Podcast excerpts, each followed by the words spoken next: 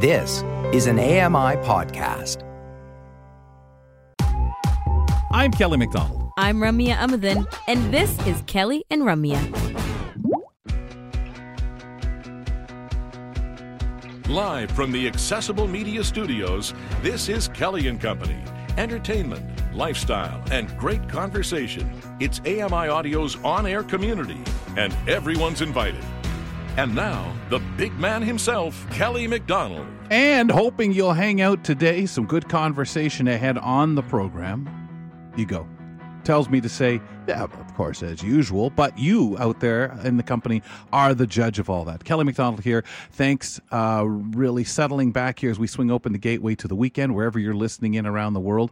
Always absolutely wonderful to have you on board. And you know, I've always said that that sometimes we we just get into conversations and you never know as you ask the questions of the guests as we get talking to anybody on the program what what way we're going to go with it what what you know what what actually comes from it. So what a great way to settle back and and educate. I love to learn. When i was in school i wasn't that guy who was the reader learned everything by settling back with a book and and when the teacher sent assignments i didn't really pick up on things as well as i would i had to focus too much on you know my reading and everything like that. So i always found it a bit painstaking but of course listening to audiobooks or or anyone reading to me when i was a kid just picked up on so much and always like that including descriptions and stuff that i didn't really have a concept of unless somebody was describing it to me or reading it. So definitely one of those kind of people. So learning for me was always that thing done by by conversation. And speaking of that, as I said, we've got a lot ahead. Let's tell you a little bit what's coming up here today on Kelly and Company. Okay, here we go. Let me find my spot here first. Uh, there's a spot of experimental earbuds that can find out if you have an ear infection and other medical conditions with just simply a, a chirp. We'll learn more with John Beeler when he's here for our app update. The Holland Bloorview Kids Rehabilitation Hospital now has a tool to make it easier for communities to design an inclusive playground. Well, Karen McGee, she'll be along shortly. She'll have that for us. And do you pay attention to audio book cover art? Ryan Huey today in hour two will highlight a, a conversation on Twitter that discussed this. Had a great conversation out there. We'll do that in hour two on the Chatty Bookshelf when he joins us. Bill Shackleton. He'll be along later on for the buzz, but he's along right now to visit with us as we kick the show off. Shaq, welcome back. I'm here. How are you guys? Uh, good, man. Um, the good. other day, you settled in with uh, a bunch of staff, and we were teasing everybody on the show uh, that that you know beforehand that some of you guys might go by and pick up some of these shirts that Greg David was describing to us, talking to us about on the show, AMI shirts that were available for people to pick up which made me, knowing I was bringing you out here today, want to ask you the following question, Bill. When you were, uh, you know, picking up shirts or when mom and dad or friends or anybody gave you a gift and it was clothing, did you get a lot of those shirts with stuff written on them? I did. And one of the things um, that I wanted to know was what does the thing say? Because I, you don't want to go out there and say, have it something, say something stupid. Yeah um, or something that you might be embarrassed by. But I remember one of the shirts that I got, which everybody got a kick of, was I never get lost. Everyone tells me where to go. Right, right. Well, and I mean, I, I was never one for these shirts mainly because I, not being able to see enough, I might be able to see what on the front of the shirt uh, look like shapes or letters. Maybe if it, depending on the background, I could read, oh, this is the so and so shirt. But I found that the most frustrating. So I would tell my parents, no, I don't want that shirt. Or if someone said, oh, here's a good looking shirt, it says, I don't want that. Or it's got a picture of, no, I don't want that. Did you care or did you prefer, to, you didn't mind having these kinds of shirts? As long as I knew what was on it, I didn't care. Wow. Would you remember? Yeah, I didn't. Um, I didn't. I think I would. I wouldn't care as long as the shirt was good. I would. I don't remember what you know. I, I wouldn't care what I put on as long as it. If it had to be written, if it had writing on it, I wanted to know that it was good, that it said something good. So I wouldn't. I didn't. I wouldn't remember which was which, but I wouldn't care as long as it was suitable, wearable. I hated not knowing in a sense or having to say to someone who would say, "Oh, that's a cool shirt. Oh, great, thank you. Uh, which one is it?" I, you know, I, I, I didn't. I got all embarrassed and thought, well, man, buddy, you got to retain this stuff. And I remember at one point having a bunch of these shirts and telling my family and everybody, please don't get me these things because I felt so silly not knowing. I mean, they're crazy enough. You know, you know, I, I mean, all I wore as a kid like that is jeans and stuff, so it didn't matter of what it went with. It was just feeling silly as a blind person who wouldn't have a clue what was written on it. Now, some people totally memorize that wardrobe, colors of shirts, whatever it might be. They have no problem with it, and some of them listening now will say, "Man, it's not that tough." Well, this guy Billy it was. So that's Oh, really yeah. cool that you didn't mind and, and that. And obviously you, as you say you don't want to walk into somewhere like school um, you know with something that just doesn't fit or or something that they've said don't wear that kind of thing in here. Now i didn't have any of that kind of stuff but um, you know i know some people have their their shirts that they just say look you know that rock artist with that crazy graphic on it. Uh, no no we don't want that. Um, bill let's talk a little bit about something else pretty special to you and I from our era. It's national in the U.S. It's National Vinyl Record Day. Vinyl Yes. records are not only back, they're back in a big way, and they're calling it the Vinyl Revival. Sales of vinyl albums are up a whopping 361% since the beginning of the pandemic, and it's only going to get bigger with a younger audience. you know, there's an entire generation that grew up pirating music or buying it on iTunes and then streaming it. So the idea of being able to hold it in your hand is something really special for them. Hugh McIntyre is a music writer for Forbes. He says when country, hip hop, or dance artists become really big in vinyl, it just might explode even further. Todd Ant, ABC News. Oh yeah, the days of pirating, like Audiogalaxy and all those things. Okay, Bill, not not doing that stuff, but before that, you know, the most we would do is record off the radio. Vinyl. Did you have a big vinyl collection? Oh yeah, I had I had a whole collection of the old 45s and you know and and the NLPs which got all scratched. But there's something about vinyl, you know, when you grew up with your parents and they had the turntables and all the big speakers and all the equipment and the Gen X people, they don't know what that is now. And the attraction for them is being as as as the clip pointed out, actually holding a record. I mean, what is a record? What is it? I mean, and there's something about the sound of a vinyl, isn't it? The, the Mhm. on the on the record, right? Yeah, even the crispness of the sound, right? And Right. then you go back further in the old 78s and things like Oh, that that yes, were really yes. cool. And again, we do this on August, well, the States does this on August 12th because it's when Yeah, Thomas. Edison uh, actually uh, invented the phonograph on, on this date, is what's perceived in 1877. But, you know, Bill, I loved it. Like, I had a bunch of uh, uh, 45s. Um, some, my sister, I remember her giving me a bunch uh, from her collection. And I remember at W. Ross, when I was a student there, we were getting rid of the jukebox. And they had this little auction, and I went and bought all the records from the auction that were in the jukebox. Oh yeah. I remember doing that, and then of course I had a whole bunch of albums of my my favorite stuff. But as CDs came in, and I'm sure you were the same, Bill, you were really anxious to make the switch because yeah, there were those drawbacks for us as blind people with albums. And CDs, yeah, they were better quality. I think that was the sound quality was better, right?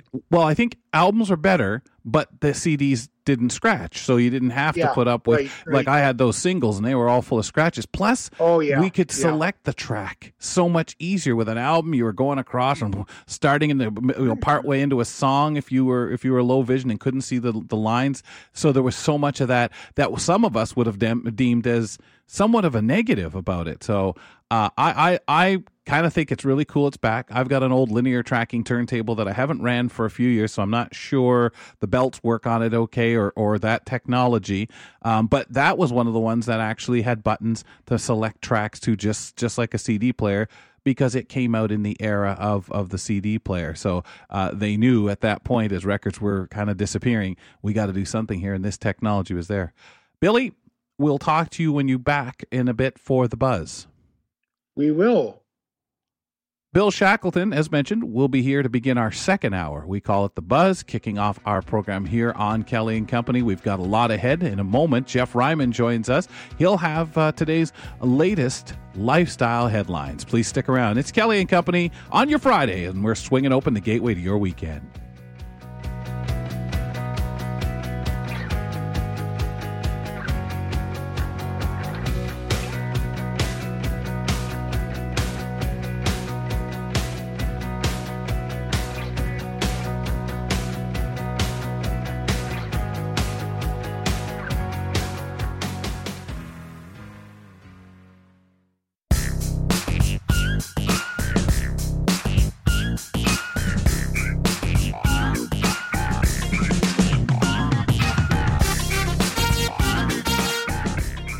Questions about Accessible Media Inc., you know a great place to hang out and learn so much about us?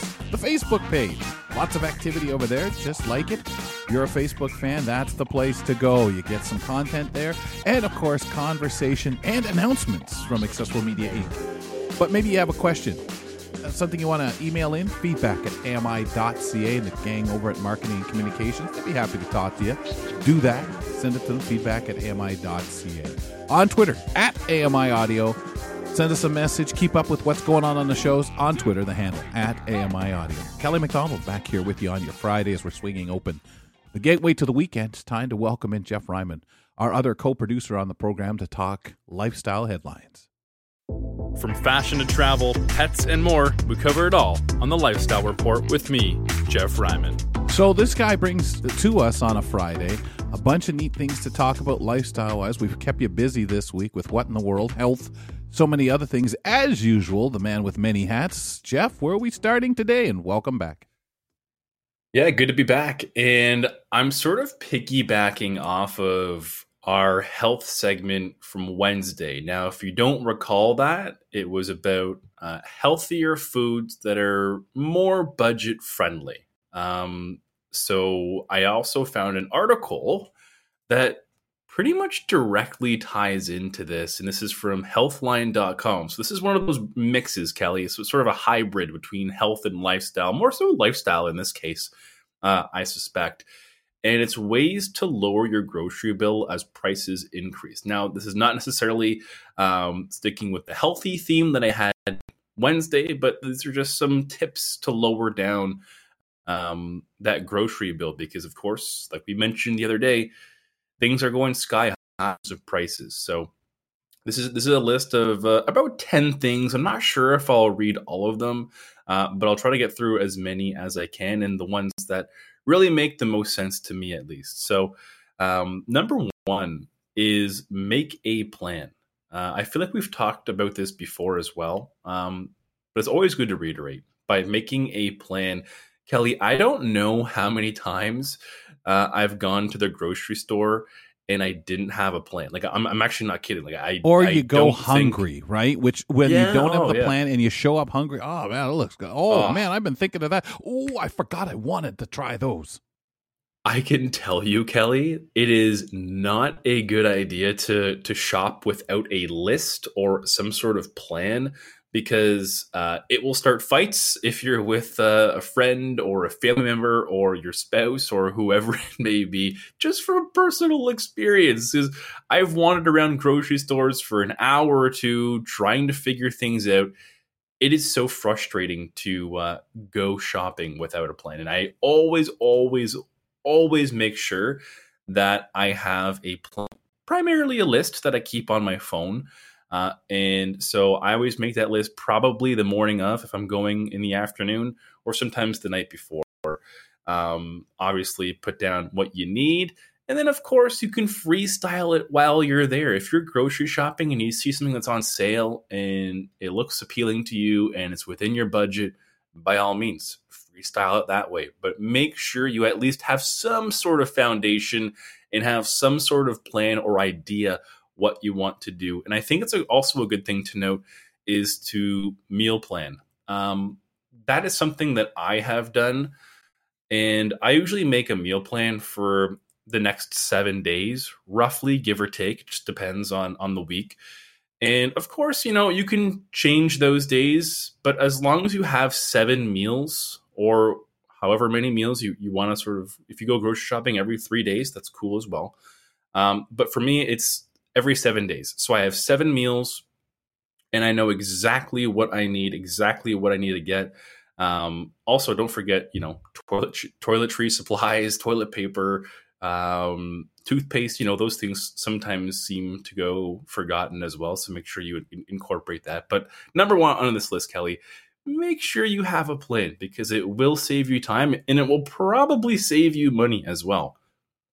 I would think so. Like it, you buy the things you need. You if you I remember as a kid that was the thing to do. Look at what the specials were. My mother went so much by that because we had to watch the money.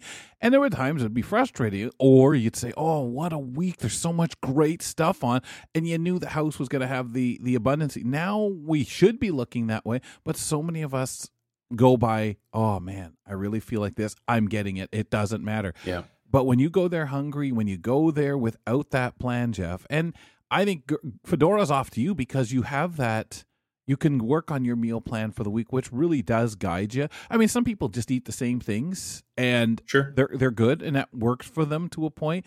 Once in a while, hopefully, you work in treating yourself with something special. But I think the meal plan is really helpful, especially if you have your A, B, C meal plans to change it up so you don't get fed up, and, yeah. you, and that will guide you in your groceries.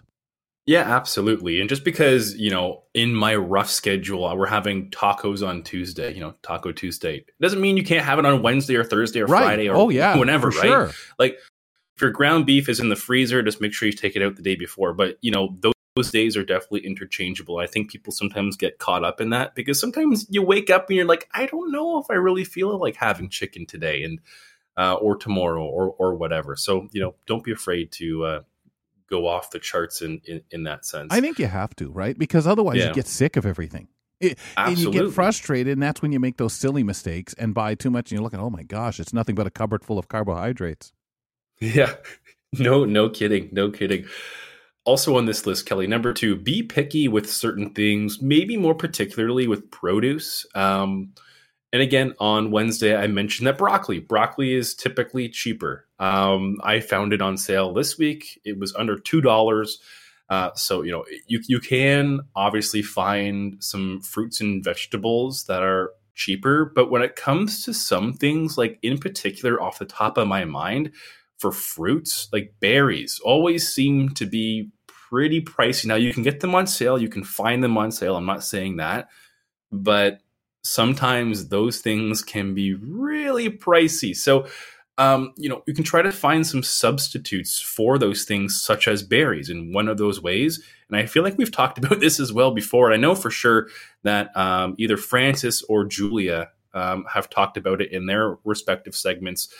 Frozen foods, uh, like frozen berries, and those are great to throw into smoothies. Um, heck, you can just keep them out at room temperature, bring them up, uh, let them unthaw, and eat them as berries. And there's really nothing to it. It's just that they're frozen. So um, there's definitely alternatives out there. Um, and so I would highly recommend, you know, you know, maybe maybe changing things up. You know, don't be afraid to um, change things up if uh, it doesn't seem too price friendly, at least in that moment. Like you might have cauliflower on your list, but then if broccoli's on sale, you know, maybe you make a, a little switch like that. So, um, and that actually sort of segues right into the number three tip is search for sales. I feel like everybody probably does this. Some people maybe more than others.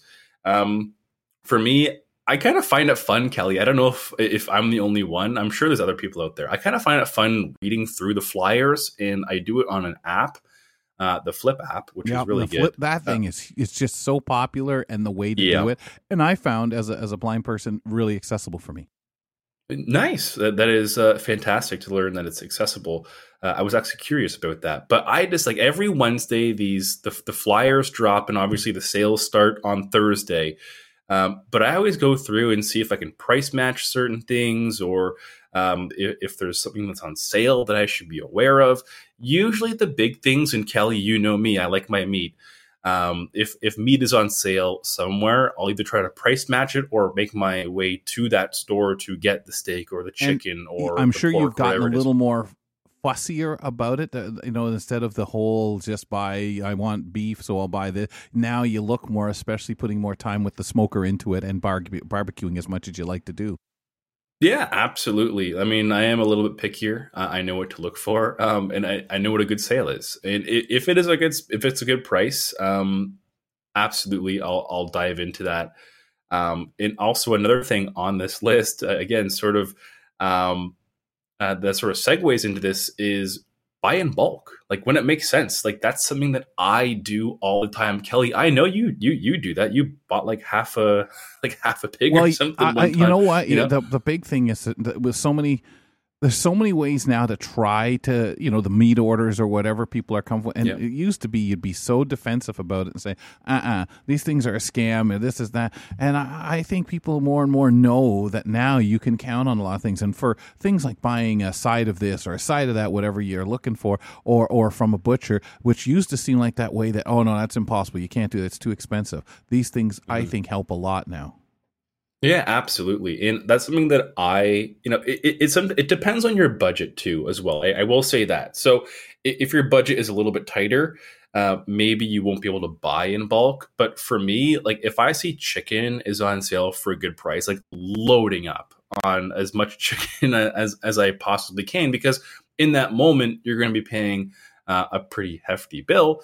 But in the long run, you know you're going to have an abundance of chicken. You're not going to have to buy it for quite some time. And you know if you're getting it at the cheapest price that you've seen in a while you're obviously going to be saving money in the long run. So i'm a huge fan of looking for those sales and stocking up if uh, you know in bulk. Uh, and i'm one of those lucky people who has an extra freezer in my basement. Not everybody has that uh, or the pantry space uh, for for that instance as well um, you know, if, if you're going to go um, ham on, you know, cereal or taco kits or whatever it may be. Um, so, you know, some people might not be as lucky to, to buy in bulk, but if they're on sale, I typically like to uh, shop in bulk. and it gives you enough variety. You know what I mean? Yeah. Like if you do that, you get it while it's on, you know, priced out. You separate it so that you don't have to sit there and think, well, once I uh, open this up, we've got to, uh, you know, eat all of it. Um, I think that that works really well if you've got the storage and space. Yeah, I, exactly. Couldn't agree more. If you have the storage and space and the money, I mean, absolutely go for it. It will save you in the long run.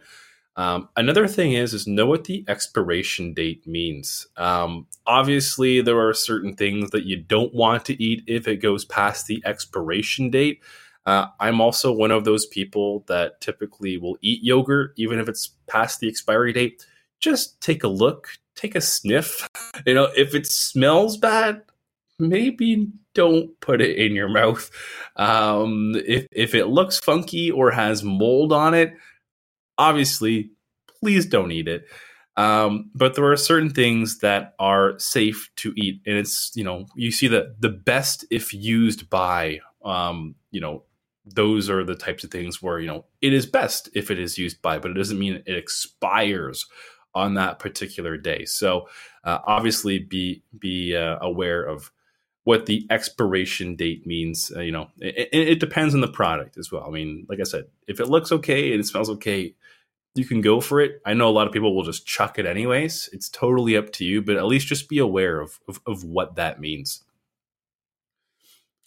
Wow. And one last thing here, Kels. Okay. Um, and I, I think this is probably um, one of the big ones, and we, we, we sort of touched on it a little bit, is rethink your protein. There are so many different ways in to get protein, and of course, meat prices are sky high. And like I said, if chicken's on sale, stock up. If beef's on sale, stock up if you can. Uh, but there are other, you know, ways. You know, sort of uh, protein that I think a lot of people just think immediately meats, but you can obviously get a, a bunch of protein from some plant-based alternatives. Beans are a great alternative. Tofu, if that's something you're into, uh, and eggs. I love eggs. I mentioned on Wednesday, it's also cheap, it's protein, it's good for you, and you can do it in like a million and one ways. You can scramble them, you can uh, fry them, you can boil them, whatever way you, you like to do your eggs, you absolutely can do that. So, you know, protein, it, it doesn't necessarily mean meat. Um, and honestly, if you're on a tighter budget, I always try to put in breakfast for dinner one time a week because it is nice and cheap and easy and it tastes good. I have no problem with it. So, uh, if you're able to, maybe rethink your protein if meat prices are high in your region. Awesome stuff. Really good advice. A lot of cool things to think about in that, Jeff. Thanks for sharing that because I used to always be told, don't go to the store hungry. Don't do this. And it really does show some of the things we've talked about. Let's think ahead. Yeah. Let's learn and be prepared. Like, treat it like any research. Wow. Jeff Ryman joining us on the program to talk lifestyle. He does this uh, on Fridays. We also have him for health headlines on Wednesdays. We'll step aside for a couple of moments. Up next on Kelly and Company, it's our app update.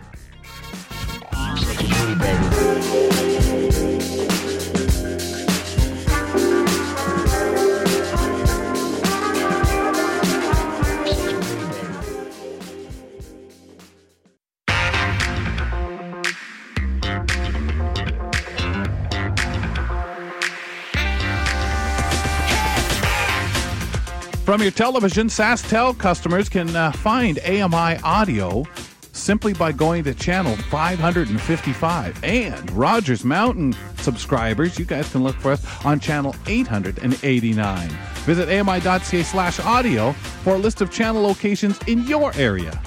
Kelly McDonald here with you on a Friday. Welcome back to the program. A lot ahead do stick around. We've got a couple hours if you're new to the show. Thanks, thanks for giving us a try here. We're here from 2 p.m. Eastern to five, uh, to 4 p.m. Eastern time. The first repeat of the program is at uh, 5 p.m. Eastern time.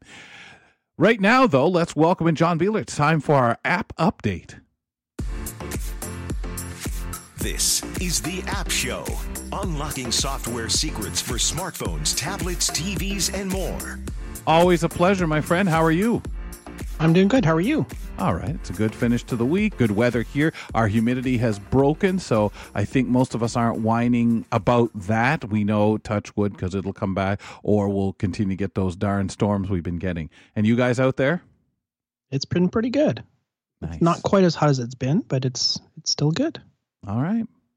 Uh, everybody looks forward to getting a chance to talk about technology with you, uh, apps, whatever direction you take us in. But uh, this is one of those sometimes we get these stories and you're just like, oh, oh, don't don't want to hear this stuff, especially as it's ever changing times. Uh, Facebook turns over mother and daughter's chat history to police, resulting in abortion charges. What's going on?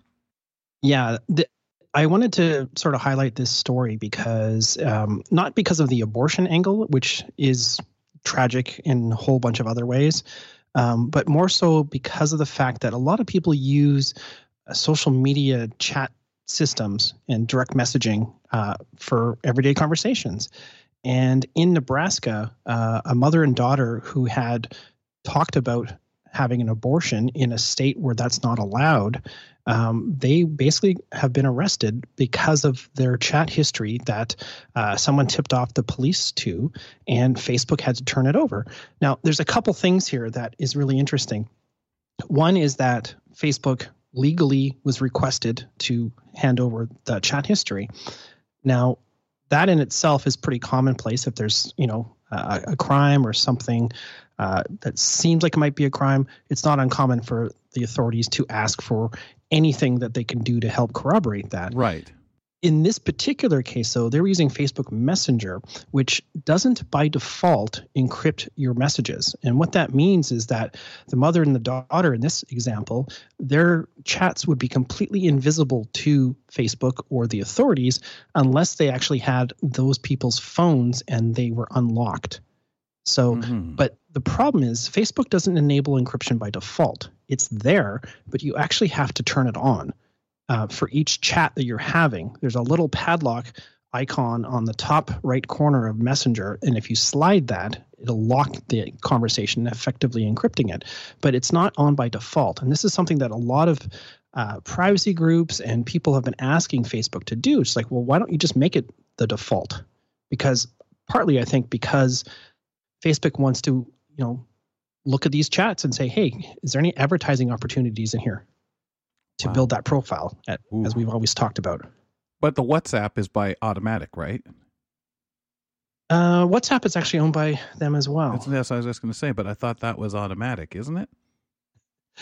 Oh yeah, yeah. Sorry. Um, uh, yeah, it it it is. Um, but it's well, well th- there's another topic we'll talk a little bit more about some of the changes they've made uh, on on WhatsApp. But yeah, the, the the the bottom line is you shouldn't be having any intimate personal conversations in a social media messaging system. So, in the past, when Facebook has been asked to do this, um, have we not seen them? Well, no, we're not turning this and that over. We don't have. It's interesting where the choices will be made, and but I think, like you're saying here, doesn't matter because really, folks don't have those kinds of conversations because they yep. can be viewed. Um, if you're okay with whatever you're saying and if that was possible. But when you talk about something, especially in, in a state that, or, or wherever that you know is a crime, don't be into that. If you don't do Yeah. it. Well, e- even just talking to a family member about something personal, like medical conditions or Yeah. uh, financial situations and stuff, like don't use a social media app to have that conversation. Have it on the phone or in person, It's not crazy. Not through Twitter. it's nuts because you sit here yeah exactly you sit here saying this and and wondering how armed are we with our own knowledge we sit here laughing because oh well what does the the a lady hear us say or google uh, uh, what is being listened what is being kept uh, and potentially retrieved by another party uh, whether it be law enforcement advertisers whatever and you start to sit here and realize, yeah, there's social media, man. You can socialize, you can chat. But really, folks, imagine yourself still in that crowd or on the bus where people are listening to you. Well, I've always maintained that if you're having a, a, a private conversation on a social media platform of any kind, doesn't matter what it is or what they claim, encrypted or not, just assume that somebody there has the ability to read your message or listen to your message. Someone from an administration level, they potentially have access to that private conversation. And if you don't want that, then don't use that system to have Right. that conversation. Right. Um, we'll move into your second one, which uh, it's it sounds like potentially something really kind of cool happening. We've got some experimental earbuds here that can detect ear infections and other medical uh, issues that you might be having going on with a simple chirp. Yeah, this is really cool. Yeah. Uh, some, uh, a company has created something called Ear Health, and this is essentially using off-the-shelf earbuds.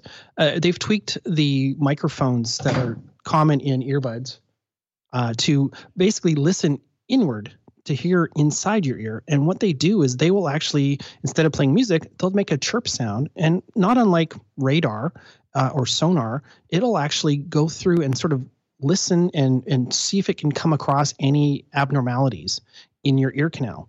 So stuff like uh, you know an earwax buildup that could be hindering your your hearing abilities could be detected. The, the thing is they have to have like a like a, a baseline. So when you're in your ear is in good health, you would have to do this, run a diagnostic test, and then if you encounter a problem or maybe you know regularly, these earbuds could be set up so that every time you go to play your music, it does a little, you know, quick status check. How's John's ears doing? And it can report back anything that it detects that's an anomalous.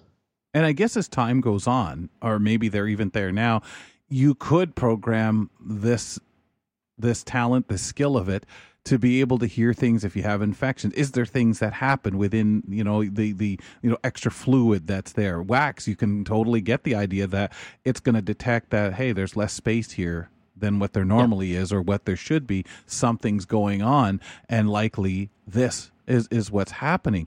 Um, do we know how many things that they perceive at this time? And and again, the only things I can think of is like you said, the earwax, the buildup, Yeah. infection. Um, do they think there's any further they could go with that? Well, it sounds like they can also detect ruptured eardrums, which you'd probably know. but, Right. um, there's there's some other um, medical conditions I can't even try to pronounce, uh, which are which are typical, you know, ear infections or inflammation of the middle ear, which can be caused by, say, a sore throat or a cold, those types of things. But what's interesting is that sometimes these things could be early warning signals for other bigger problems. yes. And because of the fact that they were, you know, fairly successful with uh, this diagnosis accuracy, they had 82.6% diagnosis accuracy with this system uh, of trying uh, apparently 92 different test subjects uh, for some that had very specific uh, ear uh, illnesses at the time, so they knew what they were looking for, and they they wanted to confirm that the software would actually f- detect it. And they had 82.6% accuracy, which is pretty great. And then they're going to also apply AI powered algorithms so that they continue to improve and be more accurate in detecting these things.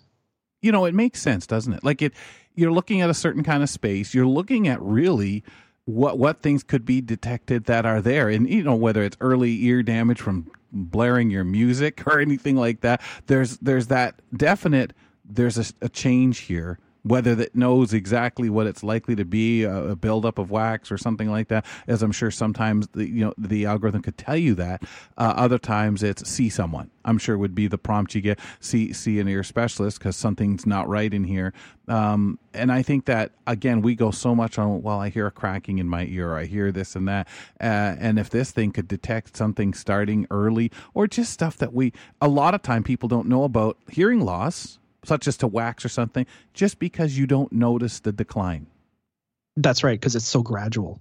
Yeah, that's really amazing. Okay, WhatsApp. We you mentioned it earlier. Uh, that we had a few things here, and we've got a bit of list. Uh, they announced some screenshot blocking and more privacy features. Yeah, these are some interesting uh, updates to to WhatsApp that I think most users will welcome.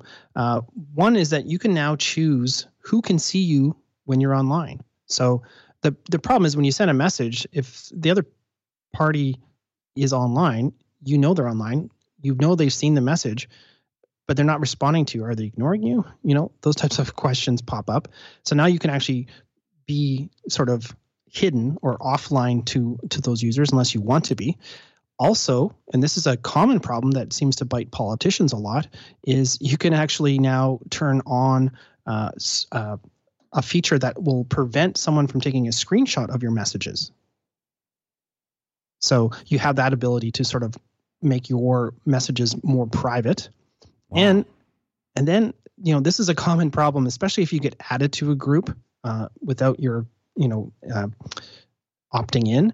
Right. Uh, being able to leave a group silently so it doesn't alert everybody in the group that you just left although the admins will still be alerted. So that's you know if it's like a family Facebook or a WhatsApp group, and you you leave the family, then then you know the parents will be notified or whoever set up the group.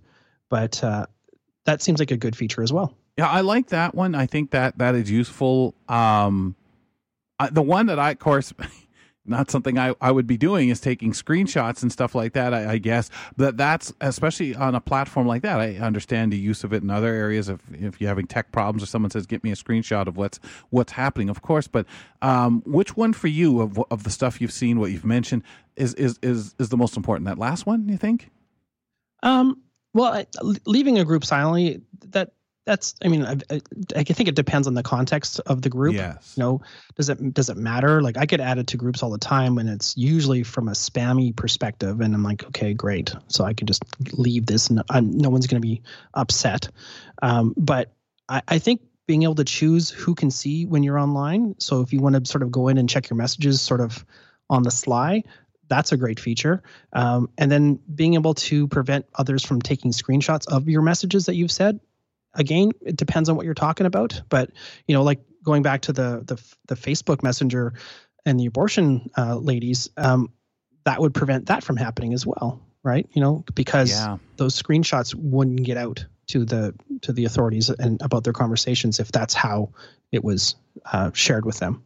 So with um with uh, uh WhatsApp or, or Facebook, one of the things that I, I'm in the privileged position of sitting here listening to you tell us about these updates.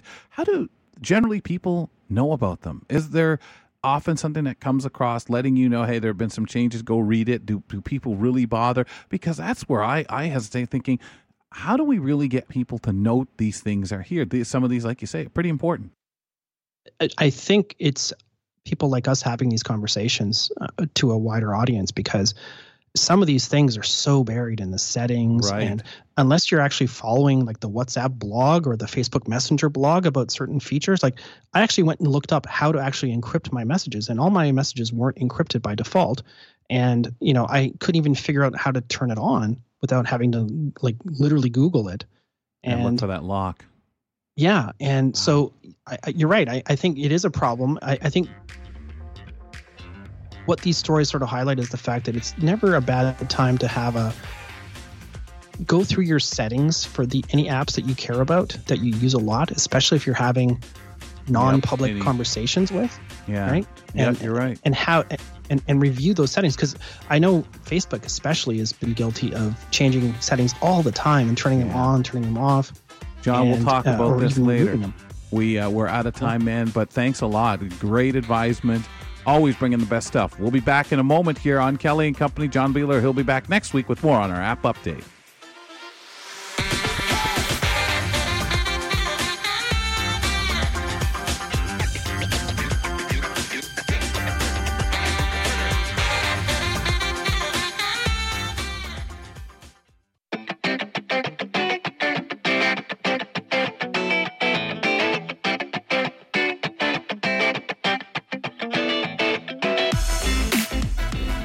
Mondays, we get a chance to talk with our gang over at uh, AMI TV.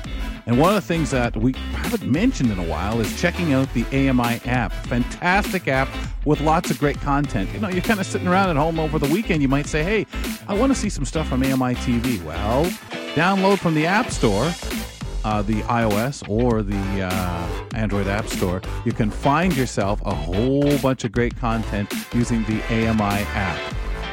It's accessible. You can watch documentary programming that's there, some of the shows, and of course, whatever digital shorts they've posted up there. Keep up on it, folks. It's accessible and a lot of fun to you with some great content. That is the AMI app, available using your App Store. Kelly McDonald back with you on the Friday edition of Kelly and Company, and on uh, Wednesdays and Fridays, uh, we get a chance to find out what's going on in different points around the country. Today, for our regional content report, we're joined by Karen McGee, AMI Content Development Specialist in Morrisburg, Ontario, so just overseeing everything through Ontario and Quebec. What's going on, Karen? Welcome back. Kelly, I lied to you on your notes. I'm actually in Toronto, just leaving Toronto, actually. Uh, how many days you been there? Uh, what time is it? Two hours? Three hours? Oh, one of those kind of trips. Yeah, just drove in, and dropped something else, leaving. Good In grief. That, that's the ones where you spend more time driving than actually in the city. And I know it's Toronto, so a lot of time the people are saying, sorry, Toronto people, but they're saying, yeah, man, let me get out before the traffic. Well, look at it this way. I'm I'm con- I'm considering it driving training for driving down to Florida this fall. Ah, for your Disney run. That's right. Okay. That's right. Okay. All right. When was the last time you uh, went into Toronto driving? Uh, a week ago. Oh, okay. So this isn't like now one of the, oh man, I hardly do this anymore. Well, last week was a, I hadn't been in big city traffic for a while. Boy, I forgot what it was like. That's okay. I survived. I survived to tell the tale. Well, it's crazy, isn't it? Morrisburg, Ontario, uh, and then we're talking all Toronto and big city driving. Wow. Big city driving. I mean, Morrisburg doesn't even have a stoplight anymore, so we have a traffic circle instead. Well, that's when things, you know, things are getting slower. When we'll take out the traffic light, it's not necessary. All right, less people here. Um, one of the things that I wondered, okay, or wonder with you being in Toronto, we talk a lot about inclusive playgrounds and activity places.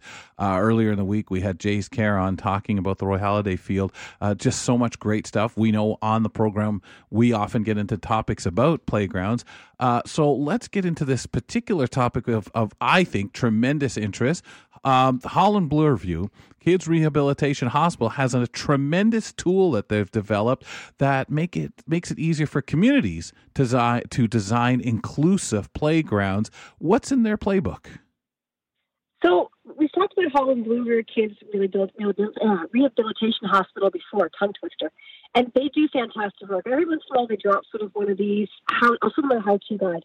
And quite frankly, I'm not going to lie to you, Kelly, I'm missing Rami right now because her and I are the, are the sort of playground, I don't want to say experts, but enthusiasts. Play, yeah, I think Um, that. I was going to say gurus, but no, you're right. Enthusiasts is probably the better word. Enthusiasts. So this playbook, the official title is, and everything has to have an official title, is Creating Inclusive Playgrounds, a playbook of considerations and strategies. And it's meant for municipalities, um, community groups, designers, developers, builders, and families living with a disability. It's a comprehensive guide on how to build an inclusive playground. And it includes things, it's not just about the physical space, because, you know, when you think inclusive play, it's like, okay, like, we're going to have an accessible swing and accessible teeter-totter, but this guide sort of goes into how to get the community engaged, how to get some of your funding, how to have some play programming, and how to upkeep the maintenance on the playgrounds. What we should be looking for and how you should be playing for it. So it's more than just here's how you design a playground, here's how you get the money for it, Right. and here's how you keep keep it going. Which is quite frankly, this is important as, as the actual bill. Like the bill is sort of like the middle part, and there's bookends on either end. Um, there's four different sections to it. How do we start? How can I get there? Can I play? And can I stay? I just love those titles. Um, and like I said, it's really like a playbook and, and from scratch and how to keep an inclusive playground in your neighborhood up and running, which is fantastic. Um, it's tremendous when you th- when you hear about something like this because, as you said, it's a real guide to how to do it, where what kind of resources. Because we're, and I think about this all the time. So much else would be done if people didn't have to, when confronted with something, a subject, an idea. Well, where do I go and find this out? Get online, research, Google, and do what you do. But a lot of time you go down a lot of rabbit holes that something like this book um, takes away that that chore. And, and these guys really know what they're talking about. So you know, you know, it's done. Um, I, I don't want to say with the best intention, but it's it's done with facts and it's done with research, and it, it, it's a site that can really be trusted.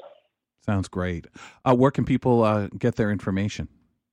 So I do want to take the free resource. I forgot to mention the word free um, Nice. on hollandbloorview.ca. Um, they go into much more detail on the webpage. You can check it out there. Um, and overall, this is a really great site, uh, the hollandbloorview.ca.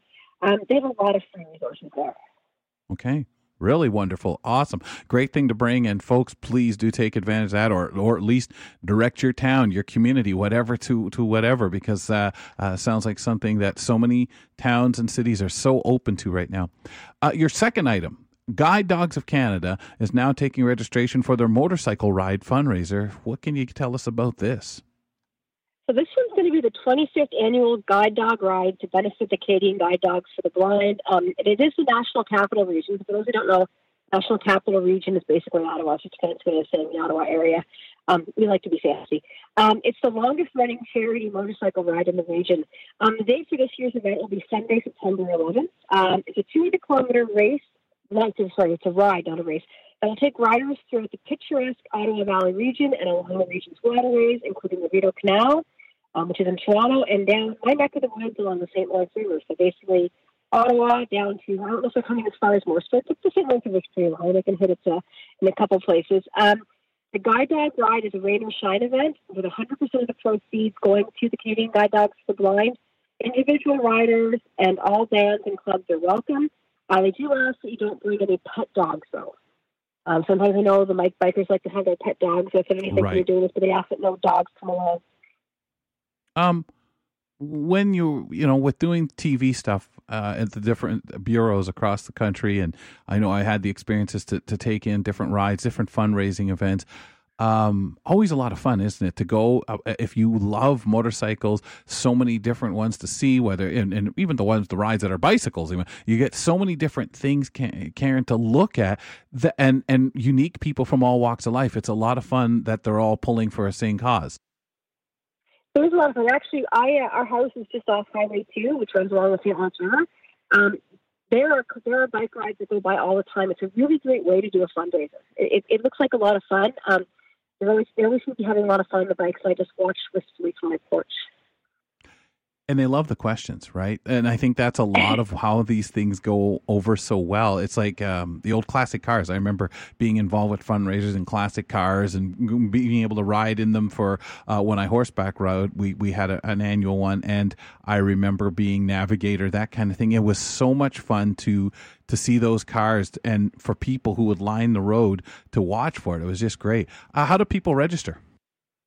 So registration for the event is going to take place on the day of at the at the Guide Dogs for Blind National Training Center, which is in Manotick, which is just south of Ottawa. It's, it's really close to Ottawa. It's a beautiful area.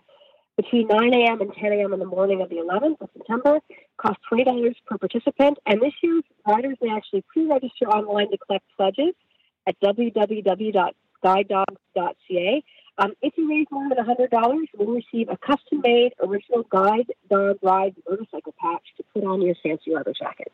That is cool. I love the idea of, and maybe they do it this way all the time. That you know, come down, register same day, because so many people look out and hey, this is going to be a good day, or oh boy, that's not. Um, it, it's nice to have that ability to be flexible in case that morning something has come up for you, or or or to get involved so easily with relatively minimal donation. They just want you to be a part of it, want people to enjoy themselves, see, and probably those folks are the ones that are going to, when you know so much awareness is brought to them, make those donations that are important. It, it is a lot about the awareness. And you were mentioning earlier, I know like the Tim Hortons in Morrisburg is a pretty big stopping ground for rides like this. Um, there'll be there'll be so many bikes and some of it. They, people love to talk about why they're doing what they're doing. Um, it, these causes are important to the people who are doing the rides. And they're taking a day out of their Sunday. 200 kilometers takes a while to do. It's not like you can go 100 and 100 kilometers bombing down some of these country roads. Well, they're not supposed to. I, I might. Um, but um, you know the roads, it, though. I know. I know. I know where the police officers may be hiding and waiting. I got to be careful because I'm still going to drive back to Ottawa today, and uh, I, gotta, I, I know there's going to be a lot of. Uh, of um, what's the word I'm looking for? A lot of speed traps along uh, the 401 on my way. I want to well, jinx myself. Yeah, be careful of that. And, and I think, Karen, though, going back to your thought, that like it really is a wonderful time for these folks to get in and learn about something uh, so important to so many of us, so many of our listenership out there, for sure. Um, but it's always nice because they will, they like to talk, they'll like to share, and of course they're going to reach out to their friends and say, "Hey, man, I'm doing the ride on the weekend. Why don't you come on? Oh, what ride?" And it's really educational for everyone. Awesome it's a lot of fun. I, maybe someday I'll get up the nerve. Maybe we should buy a bike. Maybe we should buy a motorcycle. You should get an AMI bike. Oh yeah. An AMI bike. Oh, yeah, my dad used to be quite a rider. Yeah. Uh, an AMI really? motorcycle, yeah, years and years ago. So I only remember a little bit when I was a kid. He'd borrow someone else's, and we'd go out. I remember my cousin used to come and drive me to school sometimes, oh. and boy, I felt so cool. When I was in public school, I felt like I was the coolest kid in the world. Well, I, I look funny in, the, in, a, in a sidecar, so you know the, whoever's got me in their sidecar looks pretty strange with the bike tilted so much. Thanks, McGee. We'll see you later. Have a safe drive. Talk to you later. Bye. Thanks. Our content development specialists join us Wednesdays and Fridays right here on Kelly and Company. In our next hour, yeah, there's still another one, folks. Do you pay attention to audiobook art cover? The work for it? you know, that kind of thing. Ryan Huey, he's going to highlight a Twitter conversation uh, about that concept. Okay, we'll do that with uh, the Chatty Bookshelf. Let's get the conversation recaps and comment on segments from the past week on Cut for Time. But up next, he joins us again. He was here at the top of the show. He's here for the start of the next hour. Bill Shackleton with the buzz.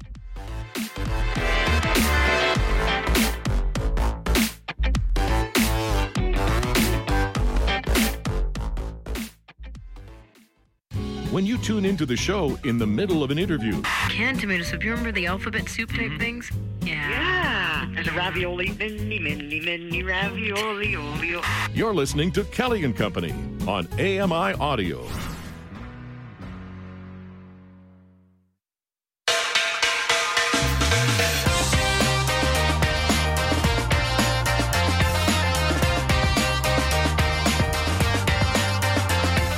All right, folks. Ready, set, here we go. Hour two of Kelly and Company. Thanks for being with us. Wherever you're listening in around the world, maybe you're at your computer checking us out at AMI.ca. You can listen to the live stream of AMI audio right there. Maybe you've got one of those Victor Reader streams and you check out the podcast that way. Thanks a lot, guys. Really appreciate you being out there and a part of the company. Well, he was with us at the beginning of the show, had an interesting conversation about uh, shirts with artwork, and uh, we now let him get to work and tell us what we're going to start with, where we're going to go. We never know, as, as hosts of the program, what's going to happen. Bill Shackleton joining us. We do this Wednesday to Friday. It's called The Buzz. Billy, you've got a handful of things there. Which one do you want to start with? Well, it's not about shirts. Um, this is an interesting one. Luxury goods tax on super rich could electric vehicles expert. So here's an interesting situation. On September 1st, the government is going to be introducing a luxury tax on boats and vehicles that cost over $100,000. Now, here's the key it could affect electric vehicles if the government considers them to be a luxury vehicle. And the concern that this expert is having is is saying is that here you are, you're encouraging us to um, buy these environmentally friendly cars, and surely you're not going to put a tax on them. On the, you know, if our people are, are, aren't going to buy them, if you're going to put a luxury tax on them, so hopefully that they'll be exempt. But we don't know, which which is why the article said could affect electric vehicles. It the mind boggles. I mean, why would you even consider putting a tax on these cars when they're already expensive as it is? You know, it's crazy, Bill. Um, yeah, it, it, it uh, is. Like I get, I get the the the personal yacht and and some of the costs too. there. Yeah, I understand that you're looking at an economical situation there. Even if these things are expensive, over the hundred thousand, such as the Tesla vehicles and so on, this is something we need. And again, we've had this conversation with uh, good foods and things that are good for you too. Why are they most expensive? Well, why are you going to add to something that, yeah, okay, I understand it's for a select bunch of people that you already sit back and say, well, they can afford that tax. But if that tax is going to be the difference to where you have that person that's conservative enough to say, no, I'm not paying that. That's ridiculous. That's too much in tax. Well, I'll get one of those for me.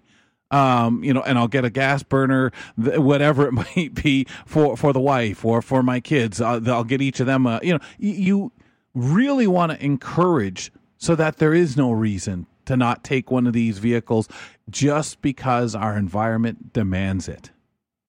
And here, here's another scenario. An interesting thing is that the expert point, expert pointed out that it would cost more to implement the actual tax Of course. than than than what it- than what it would bring in because people aren't are going to are going to not going to buy these cars. So I mean, if I mean, good lord, if I'm going to have to spend a hundred thousand dollars and then pay a tax on that, no, I know I'm going to not going to bother. There there must be a point where people think that people have enough disposable money that if they're going to buy a said vehicle that's over a hundred grand they're not going to notice they're not going to mind um, or they should be paying it. But as you look at these people also they, they may not mind they may say okay yeah sure i'll pay it but you're only hitting me with that because so i'm being penalized uh, when if i bought $98000 vehicle you wouldn't bother me and I, I think there's something to be said about that and the the backhanded slap. I understand our view is well they can afford if you can afford to spend money on a vehicle like that, Eh, but you know what? There are those who can't, but see the justification because of the benefits in many different ways. Whether it's to the environment, the ease of it, they want their first real luxury expensive vehicle because now they can afford to do that but they're still limited. And and I I just I guess I look at things right now as critical as things are. Nothing to discourage the sale of them. They're going to be on the market. Doesn't matter what anyone says or does. That that's just a done deal. We'll assist it a little bit because it really it's going to do us more good than than the harm of this tax.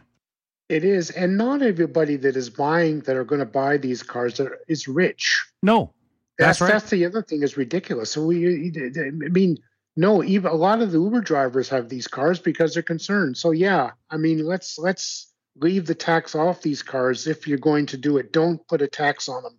Well, it's crazy, isn't it? Because that was some of the justification back with the old muscle cars. If you have some of this stuff, you're burning more gasoline. You know, why, shouldn't you, especially as we went into the energy crisis, shouldn't you be the ones to kind of pay that extra? That didn't matter if these engines ate up so much gas because, and then boom, we have the problem. And unfortunately, the problem is shared by everyone. So my my view is, you know, the benefit to having these vehicles out there versus others, by and and driven by those who, whether they can barely afford to have it or or can afford to have it, uh, I'd rather them driving that than some of the other options out there. Uh, your next Right. item. Well, this item is far more logical and makes sense. Uh, pianist Oscar Peterson becomes first Black Canadian featured on a circular coin. So we know Oscar Peterson, who is actually regarded as if is if is as Canada's for, one foremost jazz musicians. But what a lot of people don't realize, maybe, is of course he's a man of color and he is he was very active in the civil rights movement. And this coin, there was a ceremony yesterday commemorating commemorating him. And they're going to be actually releasing, I think it's two million of these coins on starting on August 15th. And part of that coin is going to include the final notes of his 1962 song that he wrote, "Hymn to Freedom," which commemorates the the uh, the you know the civil rights movement. A one dollar coin worth buying for sure. Well, and you stop and think about what Oscar Peterson means to to Canada. For those who know, a lot of people have no idea. It's not whether it's the music or from a different kind of era. We we've often heard his music, whether we know Yeah. that's Oscar. We know his his his um, reputation south of the border. We know it around the world. This uh, amazing and gifted artist that was a tremendous loss to Canada um, because he just gave so much. Loved being Canadian. Um, I think it's just wonderful. Uh, Bill, do, do you know how to get hold of? it? Remember the the old days used to go what to the post office to get get coins when they were released like this. Is that what you still yeah, this do? is from. I don't know. It's from the mint, so Yeah. I wouldn't. I wouldn't know. I wouldn't know. I, I think I Um, remember they used to say that or used to years ago, oh, send away for it. But you used to be able, I think, to go and get the maybe I'm thinking just stamps. Maybe that's all it was, but maybe coin, which makes sense. Coins, I can't remember where you go, but uh, you know, this this is just such a wonderful thing to honor and obviously um nice uh, the recognition of first black canadian but also just the artist on it and i think they made a good choice out of artists we're going to put on there i think this is a person that beyond being you know the first black canadian an artist because a lot of time people would say well you know what is the value of putting that particular person on there the recognition the notability that we we want people to be aware of? And i think he covers off so many bases and so worthwhile being put on there. And for baking many of us want to have that coin but also just go out and and say I, i'm gonna google oscar peterson your well, last it's more one than the music. Oh, sorry, It's- go ahead, sir. more- Sorry. It's could say it's just it's more than the than the music. It's Right. It's, it's what he actually did, broke breaking barriers for black musicians and so on. So Yeah, yeah, and we think about this for other artists and say, "Hey, man, they're well known here," or or that playwright is, you know, we we've heard this with uh, Foster. You know how more of his plays are done around the world than any other playwright, that kind of thing in theater, and we're all proud of that kind of thing. But when you look at uh, somebody who really reached out, really covered a lot of people um, as an artist. Uh, and when I say that, touched a lot of people with his music, um, and and people really settled back to he is an artist first and foremost. Oh, look, he happens to be Canadian. yeah. Um, what else do you have for us? Well, we have one about artisan donuts in the Yukon, which would of course be uh, um what's, the capital of the Yukon? Uh, I forgot. Anyway, Dawson. There is a Dawson. Dawson City, Dawson City. So this shop is featuring unique Yukon flavors, and the, the, the donuts are made of sourdough. Now, apparently, it is very unique. They got this recipe 80 years ago from uh, Germany, and apparently, it was a staple for many, many years for people involved in the gold rush and things like this. So, some of the flavors are pink crush. I don't know what that is. Blood orange, blue Hawaiian, and uh, grasshopper pie, which would, I have no idea what that is. Uh, we've heard of grasshopper pie. I'm not 100% sure. I think you could Google that. Uh, also, Billy, Whitehorse's capital, Dawson, though, of course, Yeah. we know uh, from our community report. And I think this is in Dawson, isn't it? Or is it in Whitehorse? Dawson. Yeah, I It's think in it is Whitehorse, I think. Yeah, okay. Well, I, I don't remember. You'd have to look up grasshopper pie. Blood orange, I think I get a, a great kick of it. But these are artists, too, aren't they? So they're really creative. They're, they're musicians. Musicians. Awesome. Uh, what do which you think? is interesting. You uh, musicians and donuts. I wonder how what the connection is. I mean, how? I mean, you know what I mean. I guess they just decided to to to do something a little different. Well, we know that there is quite a lot of artists, uh, and I found this when I was working the the documentary out in Nunavut. To uh, how many artists are there, whether it's sculptures, whether it's it's performers. But we know up in in the Yukon, same thing. So many people make call that area home. Uh, there's a lot of music, a lot of work, artwork being done. So I can see them relocating there, and I think it's wonderful. They could bring something like these sourdough, sour, is it sourdough? Yeah, sourdough, donuts. Sourdough donuts, yeah. Tremendous stuff. Wow, Billy, thanks a lot. one. I I would think so, Uh, but you can order them, right? I think you can. Maybe they'll send them to you, Bill. You could call and say, "Hey, Yeah, that got a number. will you throw some in the mail? I've got an Oscar Peterson coin to pay for him." What do you yeah, mean? It that's need- right. Yeah.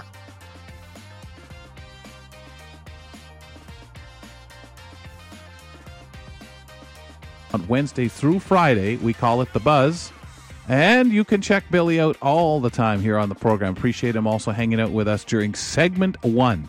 Chatty Bookshelf is up next. Stick around, folks.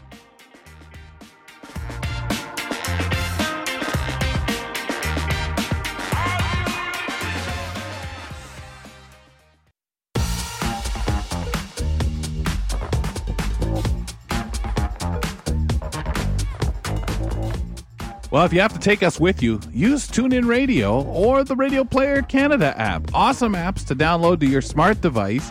Really good time, folks, because you can get us, take us with you, and the quality. Absolutely amazing. Check out AMI Audio by doing a search, and you can listen to Kelly and Company anywhere you go. TuneIn Radio and the Radio Player Canada app. Kelly McDonald here, host of the program in the London, Ontario home studio. On the Chatty Bookshelf, we talk all things audio books with Ryan Hui. Who knew an entire library could fit inside your pocket? My name is Ryan Hui. This is the Chatty Bookshelf, and we talk all things audiobooks. So this guy keeps really busy. Of course, we know he keeps busy reading audiobooks, listening to them all the time. Um, we're on the cusp of a wonderful conversation here. I think there's going to be some real thought here, Ryan, coming up. But but but first, let's take care of other business. Welcome back to the show. How are you, sir? Hey, thanks for having me. Great to be back. I love the Friday afternoon uh, and the vibe, you know, opening the doors to the weekend. So, yeah, thanks for having me. But guys, it is week 16, final week, can you believe it, of Audiobook Sync. So get your two free audiobooks. They just came out on Thursday, and these are the final two. But if you are just signing up, you can also go back uh, for 15 weeks and get those two free books, right? So they're yours to keep forever, and you can listen to them as many times as you want. So definitely take advantage of this program, and you can sign up at audiobooksync.com.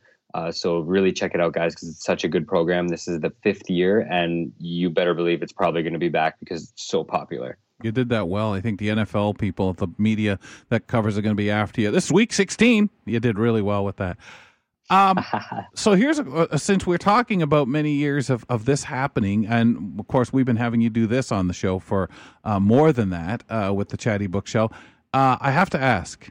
So is Friday just that day? Is it that way for you that you could finish up work and you do want to crawl in with an audiobook? Would you, if you have the half days in the summertime, does it just seem to be the right day to listen, or in your case, right through the whole weekend? What do you mean wait for work to end? Uh, sometimes I got Jaws in one ear and then the audiobook in the other. Uh, Look, you know, man, I know some of your coworkers listen to the show. Forget it. I'm not saying anything like that because next week you'll be angry at me. No, I'm just saying, you know what? It depends what I'm doing. If I'm doing some of the admin stuff or some of the travel, hey, I'm coming home from a week on the road. Right, um, right. You know, I, I get the benefit of listening to the audiobook uh, while I'm working without uh, penalty, right? So I, I can kind of do that from time to time. Uh, not all the time, but uh, I do. That's why I kind of look forward to the administrative days and uh, you can kind of just, you know, either get the music going, get the audiobook going, and uh, just get in the zone and, and go for it. But you're right. I, I do um, continue to listen over the weekend. I, I get as much in as I possibly can, and just trying to to reach my um, my goal, my Goodreads goal this year. And we'll see because I've I upped it. I this is the most I've uh, ever done in a year, so I'm hoping that I can get to that point. But eh, with football season coming up, uh, you know, a lot of uh, fantasy football drafts happen in the next couple weeks. I think it might be a struggle. So it's uh, Mm. priorities, right? Well, as they say in football, interference call. So, um, I know when we put the show together, we really wanted to have have this to be that jump off point for the weekend for the book reading. To have people have something like that, the entertainment uh, uh, feel of the show. So let's let's get to the business at hand. What are we talking about today? This is super cool to me. I saw a tweet that came out on Tuesday from our friends at audiobooks.com and it got me thinking because it started off and it said, you know, there was it was a three-part tweet. And the first part said, you know, traditionally, um, you know, book covers artists and marketing teams and publishers pay a ton of money to have the best cover to sit it on the shelf or sit it you know in the in the app uh, uh, apple books whatnot that sort of thing. And it's eye catching you know don't judge a book by its cover. Probably isn't so true right? So does that matter with audiobooks like again traditionally audiobooks were kind of made for those with a print impairment that didn't actually read the the ebooks or the print books. So a lot of people don't see the cover but does that matter? Does it entice you to read the book? And so many questions just came popping up in my in my mind.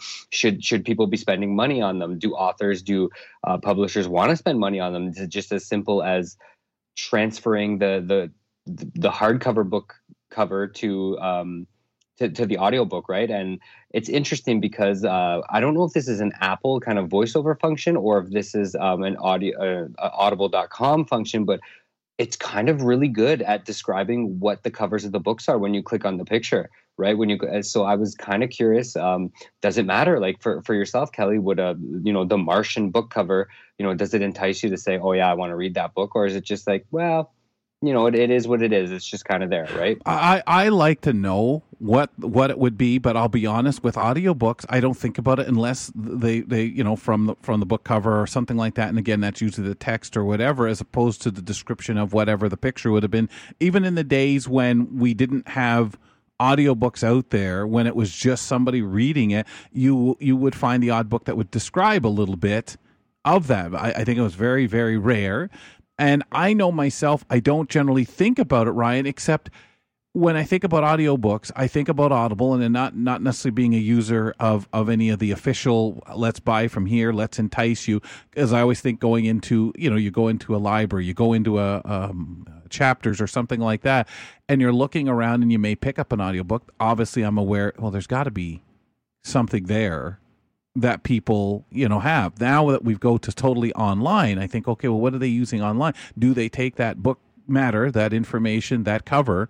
And is that i'm assuming where you go get your preview where you select the book and check it out um, and and buy it that you see that same artwork. But i never think about it. I i would never really even more than just go unless i heard graphic and I'm not even sure I'd think, oh, is that the author, a picture of the author? Is it the, I don't know if I, until this discussion, would have thought it was the front cover matter. And you know what? I would agree with you. Uh, you know, I, I never really thought about it until um, the the so-called alt text and and you know the the voice descriptions kind right. of have become front of the media. It's it's kind of cool to have that on your on your pictures and stuff now, right? Whether it's Facebook or wherever.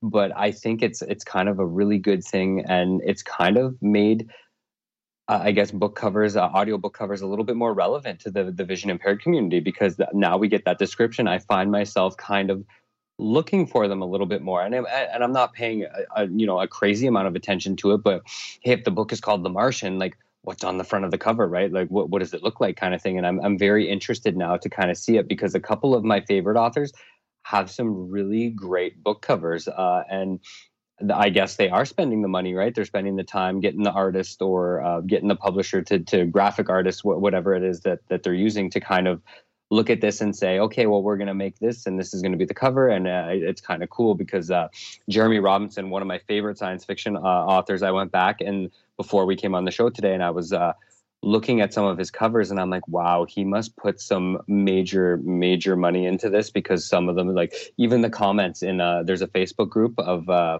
of, of kind of his favorite fans, and uh, they, they, say that every cover cover gets better than the last one. So uh, again, matters to the vision, the vision, you know, the sighted community, right? But to us, maybe not so much. But now it's kind of coming well, to the forefront, and I really like. I think that. that's why because we have the screeners, we have the technology to put that in front of us. Where before you picked up a book, and the most we might notice is something about the shape, the size of it, or whatever. The the the authors are obviously going to still for advertising the book.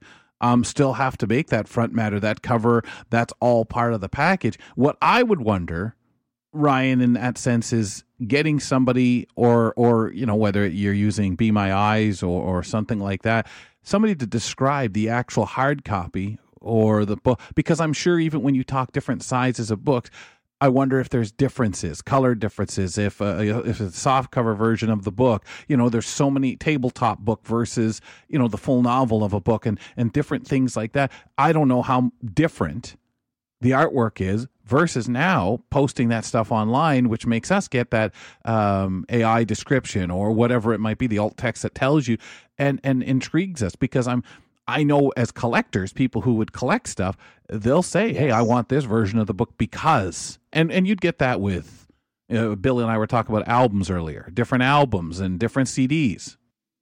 See, I was thinking video games, like they'll put out a limited Right. edition, uh, and it's like, okay, there's only 200 of this cover or whatever, and I'm I'm wondering if that's kind of the next step, right? Because let's face it, audiobooks are just not for the visually impaired community anymore, right? They're pretty mainstream, so I think in a sense, the authors, the the publishers, the the marketing teams are are getting that right as well. So it's like, hey, it's not just the our blind folks that are that are reading these books and listening to them now it's pretty mainstream. It's like we need to entice people with their eyes. Let's make the and i think the the covers are getting a little bit more attention and i think they're going to wind up going into oh there's uh, you know 55 downloads of this special edition or however many and you know what? You get the the, this cover instead of that one or access to something kind of thing. And I, I- I believe that is kind of where we're heading because just when you think the the marketing team uh, for every publishing company has kind of hit its limit and they're running out of ideas, they come up with the most crazy idea, and and they're usually pretty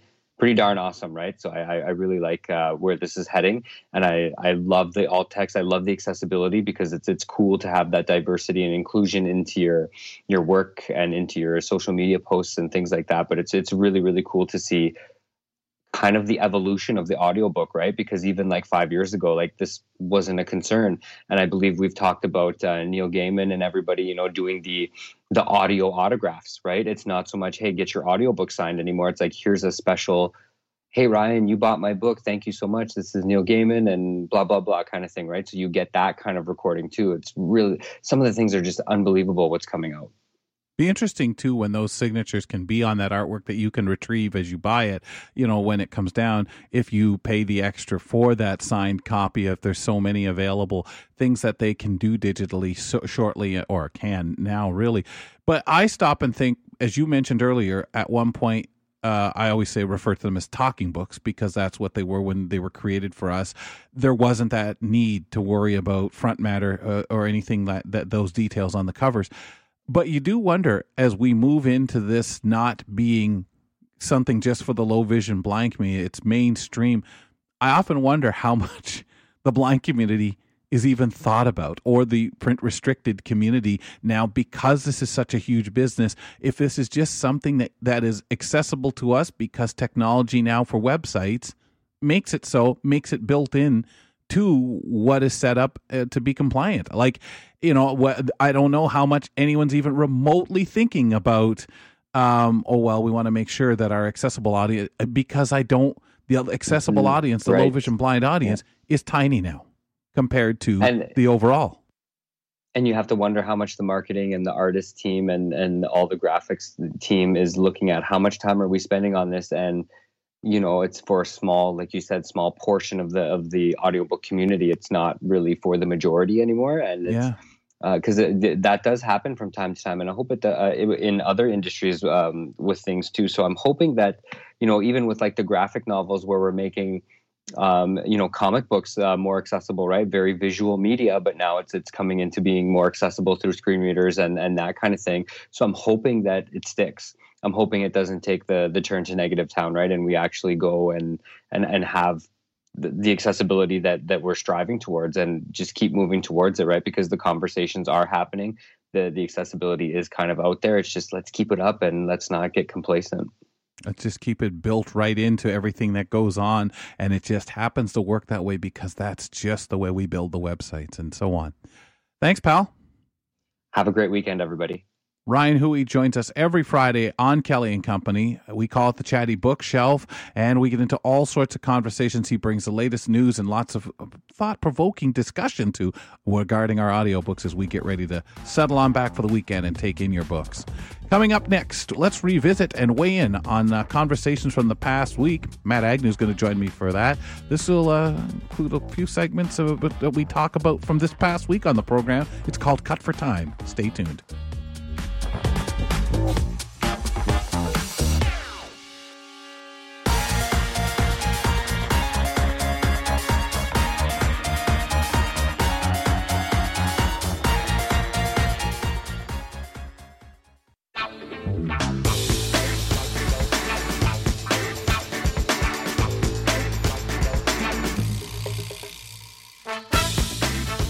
One of the other ways you can take in the program is to check out the Kelly and Company podcast. Please simply subscribe using your favorite podcatcher. You can listen to the show in segment form. We'll talk about a few of those segments shortly. Just stick with us.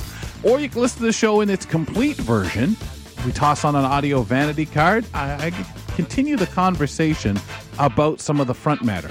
I talk a little bit today about albums. We've talked already about vinyl earlier, and about the uh, co- the covers for CDs just some of my own personal experiences and thoughts.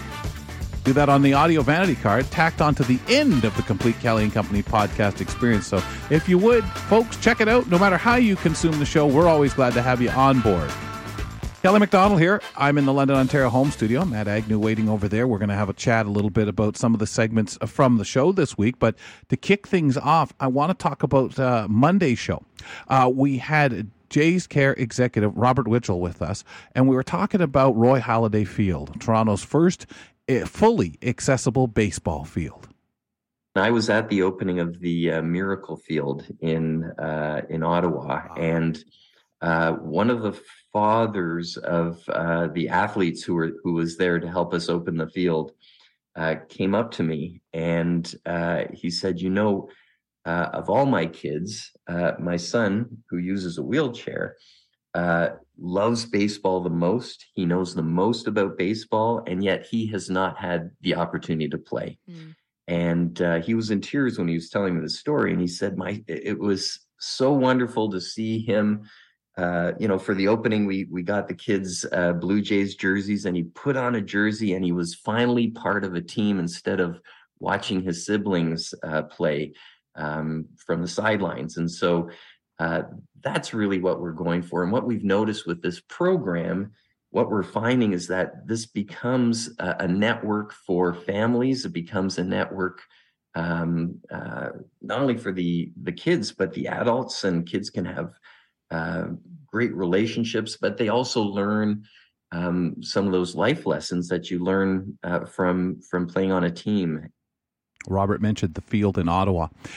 And I remember watching uh, AMI This Week story on it, and I, I mentioned that. And, you know, it really took me when I watched the father talk about it and heard the words because I used to think about so many times, no matter what things I was trying to do, that my parents would have been those people who advocated, who would have been the first people that man, they would have been out there turning over the soil to build said field if if they knew such a thing was going to exist to give me a chance to play baseball or do something that they knew a sport or or anything and it, it's not just sport. Jays Care does so much taking care of, of a lot of this stuff. It's important to them.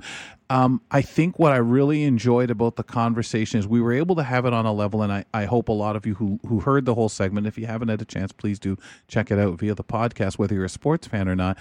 But I think it's that where we get to, and we talked to Mathieu about this the other day about the judo. It isn't so much the sport. It isn't so much the the uh, physical activity, health wise. We're not going to debate that. It gets getting out in that fresh air and having fun, but it also is just what Robert said.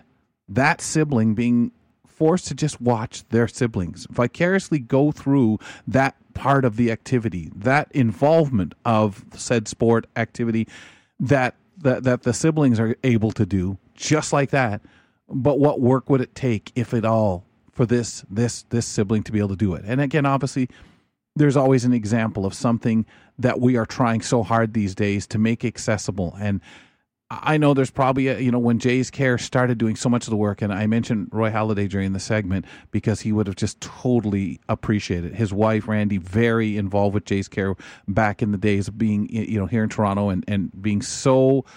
I think proud of what they do. Uh, other players, their the the wives um, and family members get involved, and you really like to see that. Um, and I'm sure individual players have their own charities that do funding. But I, I digress. I really wanted to touch base on this because for me, literally on a field, that would have been something that I can only imagine. And it makes me feel so good because when I hear of a parent so overjoyed, so overwhelmed, like the father in Ottawa, like I'm sure many were in Toronto when that field opened and, and parents got to see their their uh, their kids participate. It brings me back to that to my parents and how wonderful these advocates for individuals are and we all need them. We all need that person in our corner. And we're darn lucky because unfortunately not everybody has that whether it's a mom or dad whether it's a supportive family or an understanding family um, you do have to get it of what it might mean. You do have to remember what it was like for you to be able to achieve something, do something that was important. You hope to goodness that you haven't forgot that because if you're in that situation and you know something is important to that child and it's possible to make it happen, I can tell you the feeling is tremendous. I've worked with theater. I've worked with people who never thought they could do theater due to their their physical disability or other circumstances, and they've had a chance to finish doing a play production, and their family members come to greet them afterward in tears. Oh, not because, oh, I never thought you could do this because you don't have the talent to act or to run a base on baseball or, or even conceive the game. It's because the venue for you before wasn't there. It is now. And we're darn lucky because, unfortunately, for a lot of people, eh, eh, we're not there yet where everybody can, can live out some of these, these dreams and I think we all know how important it is to to live out the dreams. And really, Fedora's off to Jays Care for making these fields that are popping up more and more available. Because uh, I I don't even I hope the people involved with Jays Care, the Blue Jays, people donating, know that their money is going to absolutely make dreams happen. Really wonderful time, Robert. Thank you for for being with us on the show and enlightening us uh, on the subject matter. It was tremendous. Yeah, you know, I really love to see this because uh, growing up, um, you, you, know, I, I may be Team Rumya, where you know I'm, I'm not a huge sports fan, but I'll, I'll, tell you what, Kelly, like, I had the chance to try out just about every sport out there. I tried a couple of seasons of basketball, a couple of hockey and badminton and tennis and volleyball. Uh, I did quite a few, and and just having that opportunity to dabble, um, you know uh, was was really important. I think um, to find something that I liked, or or to come to the conclusion that I did that I'm not that big on sports, but that's okay. But but just extending that opportunity to everyone, and it, honestly, it's it doesn't seem that hard. You know, like a little investment, a little planning. Yeah. Um. It it really shouldn't be a sensational thing to be announcing fully accessible parks and uh, baseball fields and, and things like that. Um, it just just takes a little forethought and a little creativity and, and a little money. Um, but yeah, I, I, think everyone really needs to have that chance to just dabble in and see what uh, works for them. And and of course, like Robert mentioned, you know, just just learning those lessons that come with sport because whether or not you're a big uh, fan watching every game or, or, just someone who had a chance to play when they were a kid, um, there are a lot of those life lessons that come along with with mm. being a team player, right? Yeah. Um, I wanted to get in on this uh, food affordability chat that you and Jeffy were having uh, just earlier today. So uh, here's a quick recap of one of Jeff's tips, which was always shop with a plan. I can tell you, Kelly, it is not a good idea to to shop without a list or some sort of plan because uh, it will start fights if you're with uh, a friend or a family member or your spouse or whoever it may be, just from personal experience. Because I've wandered around grocery stores for an hour or two trying to figure things out. It is so frustrating to uh, go shopping without a plan. And I always, always, always make sure that I have a plan, primarily a list that I keep on my phone uh, and so I always make that list probably the morning of if I'm going in the afternoon or sometimes the night before. Um, obviously, put down what you need. And then, of course, you can freestyle it while you're there. If you're grocery shopping and you see something that's on sale and it looks appealing to you and it's within your budget, by all means, freestyle it that way. But make sure you at least have some sort of foundation and have some sort of plan or idea what you want to do. So for me, this really hit home because I have been feeling, I don't know about you, Kelly, but every time I go grocery shopping, I've just been feeling like this this grocery store dread. And it comes from I, I don't know what I'll call the good place paradox. And if if you've seen that show, it's it's NBC's comedy series starring uh, Kristen Bell. Um, and the, the, the idea behind that show is that nobody is going to heaven for some reason because of just the way the world is set up. It, it's you you just can't score enough points. And I've been feeling this when it comes to my food experience lately, and in particular grocery shopping, because you read all these articles, and Jeffy brings these great you know lifestyle and health uh, articles to talk about, and um, you hear things like uh, eat less processed stuff. I'm like, well, mm-hmm. that's great. I'm on board with that, but you know what? That that takes more time and okay, well, I'll, I'll, get around that with grocery delivery. And oh, well, Costco's got a huge, you know, hidden markup on uh, all their online delivery stuff.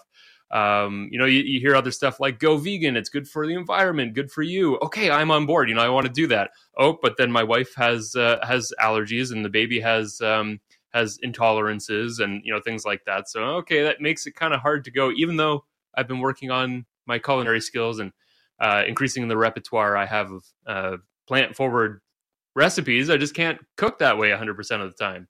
Or, uh, you know, you hear buy local, support the farmers and stuff like that.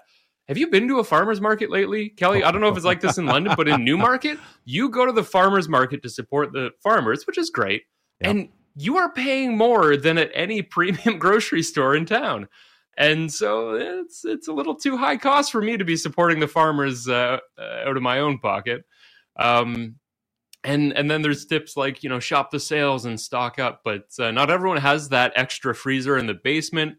And here's another Jeffy thing does. about that too. Jeffy does. Yes he's uh, very proud of his big chest freezer. Um, i have a half size chest freezer so i can do a little bit but not everyone has one of those especially folks in the city. Um, and uh, here's the other thing about that as well. You know everyone has heard the phrase i'm sure it, it takes money to make money but it also takes money to save money you can't always go out to Costco and blow your entire paycheck uh, just to stock up on uh, on sale pork or beef or, or whatever it is. So it, it takes money to save money. Sometimes you do have to shop one week at a time and uh, uh, you, you can't really stock up on those great deals. So, you know, I'm, I, I feel this paradox of like, you know, we hear all these great ideas and yet there seems to be some kind of drawback that or, or something that holds you back from really participating in those um, especially with my cooking style. I really enjoy like freestyle cooking. So I will tend to just stock the fridge and the cupboards. I won't necessarily have a plan like Jeff said. Um, but I just like to go off the cuff and and kind of cook what I feel like cooking. And I think I have a little bit of a debilitating need for variety.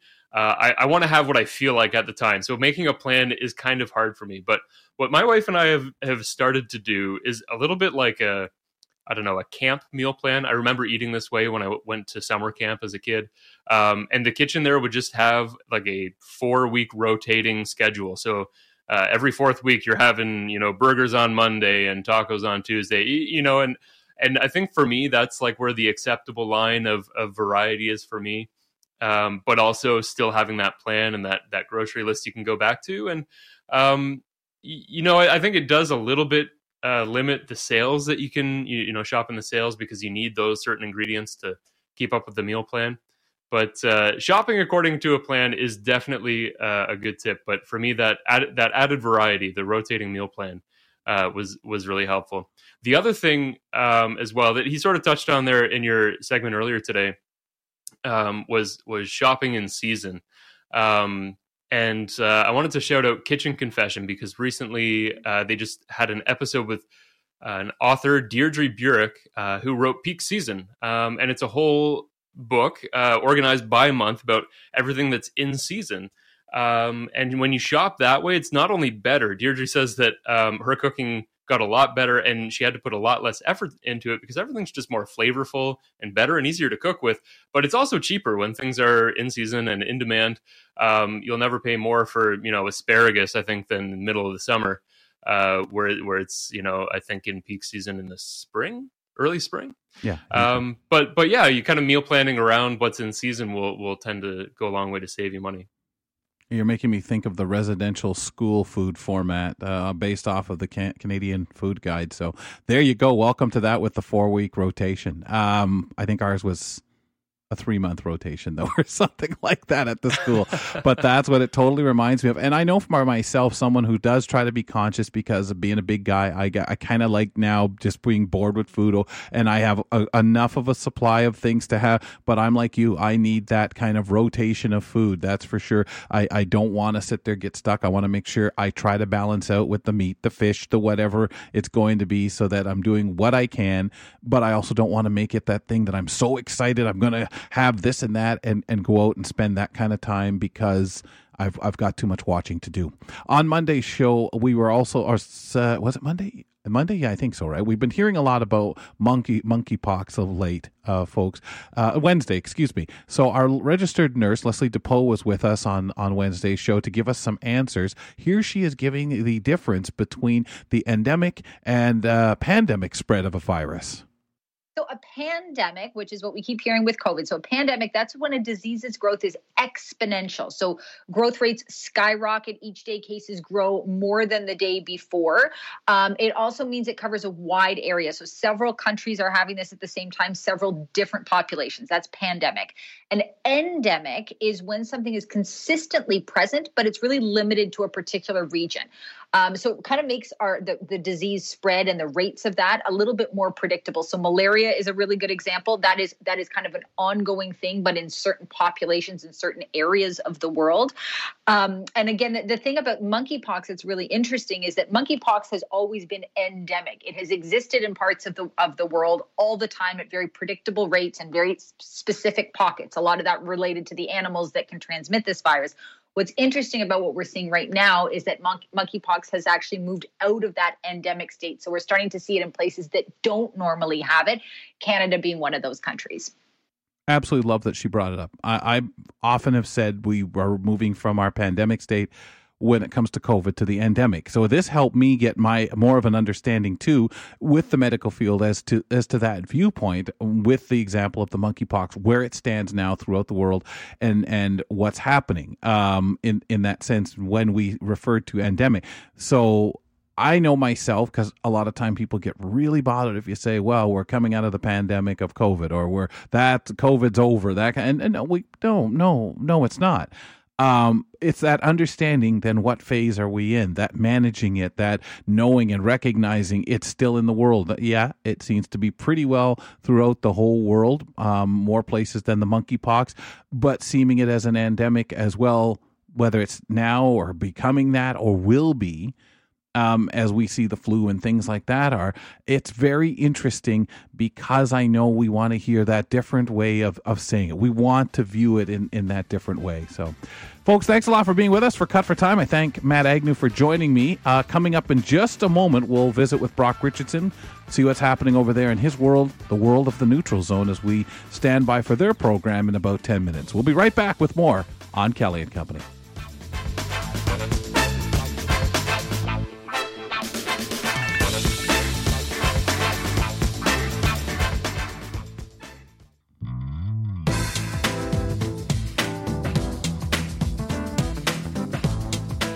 Thanks for being with us, folks. Remember, check out the Kelly and Company podcast whenever you can. Subscribe using your favorite podcatcher. You can also, while you're in there, subscribe to Now with Dave Brown. That's our morning show. Check them out too, available as a podcast. They'd appreciate, like us, a rating and review. And so would the gang over there at the Neutral Zone. If you can't stick around for their show, do the same thing, folks. Subscribe, get a whole lineup because there's tons of AMI audio uh, podcasts available and waiting for you. Uh, speaking of the neutral zone, look at that guy over there in Kitchener, Ontario. You guys have one of those accessible uh, fields at all, to your knowledge, like the Roy Halladay Field in Toronto, Brock? We don't have an accessible field to my knowledge, but we do have lots of accessible parks where you can get onto the bridge. Obviously, can't go down the slide in my wheelchair, but they are they are making it more accessible so that you can join nieces, nephews, children, things like that.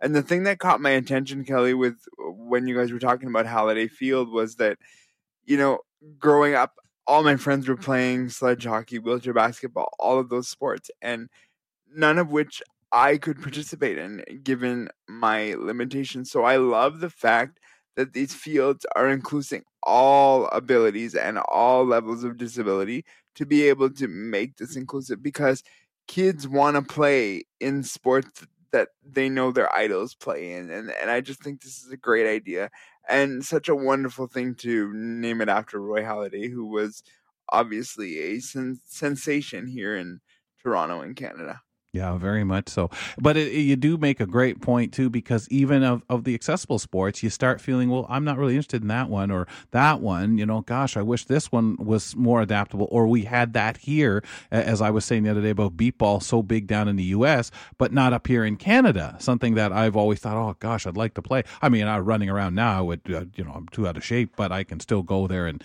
at least stand around and look pretty um you know but but it, it's something that you feel kind of pushed into maybe something you're not so into um uh, when you get the opportunity to do so but and talking- it's easier to it's easier to relate to a sport that everyone can connect to. Right. If you say, "Oh, I participate in bocce," people go, "Give me that one again." How? What is that one like? Whereas if everyone says wheelchair basketball, it's easy to kind of connect to. So Yeah, and I think I- with beep ball, it looks a lot like baseball, which is it's close what it, what it's to resemble and what it's to be an opportunity for people to play that. Um, sir, Yes. I've got a little short of time here on you, and I don't want to sell you short. Uh, what's coming up on the neutral zone? we have a big announcement coming up today. Uh, manager of AMI Audio, Andy Frank, will be uh, joining us for that announcement. We're also going to be talking about the World Junior Hockey Championships, and Tara, Tara Yanis will be joining us, who's been one of the busiest para sport wheelchair basketball players that I know of, as she's coming off of two back to back gold medal uh, wins in just under three weeks' time. So she'll be joining us, and Whoa. and then we'll we'll dissect uh, Serena Williams and her retirement as well, and how will she be remembered and her legacy. Okay, well, we talked about that on the roundtable yesterday. Uh, amazing content as well. We from the Commonwealth Games and and wheelchair basketball. Uh, we had uh, a discussion with Fern about the Commonwealth Games yesterday. So, kind of covering off a lot of great things, in, including our, our our Roy Halladay Field. Andy Frank showing up sounds definitely like something involving programming. And when you say good news. Hmm, folks, you want to stick around. You don't want to miss that. Brock will be back with me to talk sports on Monday's show. Appreciate it, Brock. Have a good show. You can check out the Neutral Zone right after Kelly and Company today at 4 p.m. Eastern Time. They're also, as mentioned, available as a podcast. I thank Matt Agnew today for working with me on Cut for Time and uh, Bill Shackleton for giving us a little extra time on the program, too. Producers for this show Jeff Ryman, Rumya Muth, and Marianne Dion Jones. Our technical producer is uh, said gentleman there, Matt Agnew.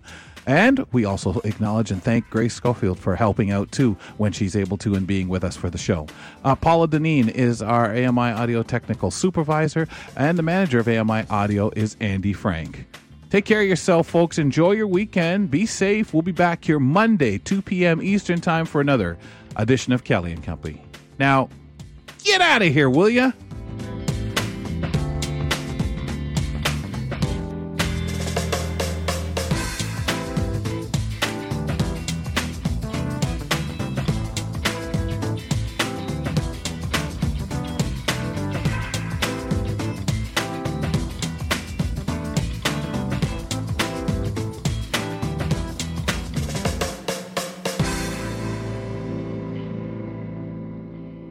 When you talk about artwork on well i'm going to go back a ways here folks. I apologize. So when you talk about it on albums and cds things like that from the past and when i used to actually be more of a collector and, and certainly not a large collector i certainly did not have my records stacked on racks by the hundreds. You know it, it was something i like certain things i picked them up and i had them. And some of the stuff i had was worth a little bit of something but i'm one of those people who wanted to play them and use them as we were speaking with jeff rainey about about his car collection. He had them not to collect and sell later or never to touch them but to keep the value and leave them in their packaging. No i wanted to play these albums. But on the subject of artwork didn't mean a lot to me. Now, I could see better then, so I could at least identify the albums as I searched through by picking up saying, "Oh, that's this and that one" because I can see the picture on it.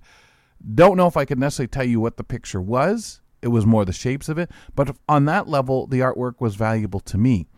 When I started to deal with CDs, I didn't really conceive the artwork. It wasn't a, a forethought. And when I would talk to people about packaging of CDs, some people would take them out of the jewel cases and put them in, um, you know, some kind of storage that was easier, especially as you started to get those decks that could play multiple discs. You know, first we had the five disc changer, but other people had these ones were almost like a CD jukebox. As a matter of fact, lots of jukeboxes played that way. So the question would be asked, well, what are you doing with the artwork? And when I'd hear people ask this of people, I'd, what, what do you mean? What do you, what do you care about? And it dawned on me, and I, I wasn't in a position to be throwing away my jewel cases. I needed them, but I certainly didn't really worry if any of the artwork got mixed up, if the liner ended up in some other case or something like that, because it was no really good to me. The only reason I would do that is if I hadn't put Braille on the jewel case, and I still needed someone to, hey man, which one is this? If I was in a hurry, as opposed to just popping them in. Oh, wrong disc. So it's it's very interesting because my concept of the artwork too, it, it, didn't really matter. Now, if someone explained it, or I was listening to an interview and they were talking about it, oh, of course, very fascinating. The thought that went into it and all the all the information. But never was a person who, other than just being able to identify a disc or an album, was I engaged at that time in the. I'm Margaret Shepard of the AMI podcast Tripping on Air every month, my co host Alex Hajar and I spill the tea on what it's really like to live with MS. Watch Tripping on Air on YouTube or download wherever you get your pods. Artwork.